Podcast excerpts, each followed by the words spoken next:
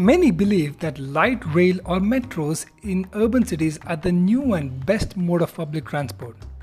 But these come with their own challenges of building the infrastructure and huge costs and budgets.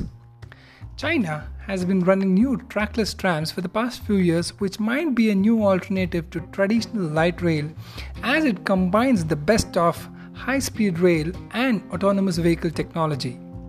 The trams have rubber tires that follow painted lines with centimeter accuracy by using laser technology and GPS positioning.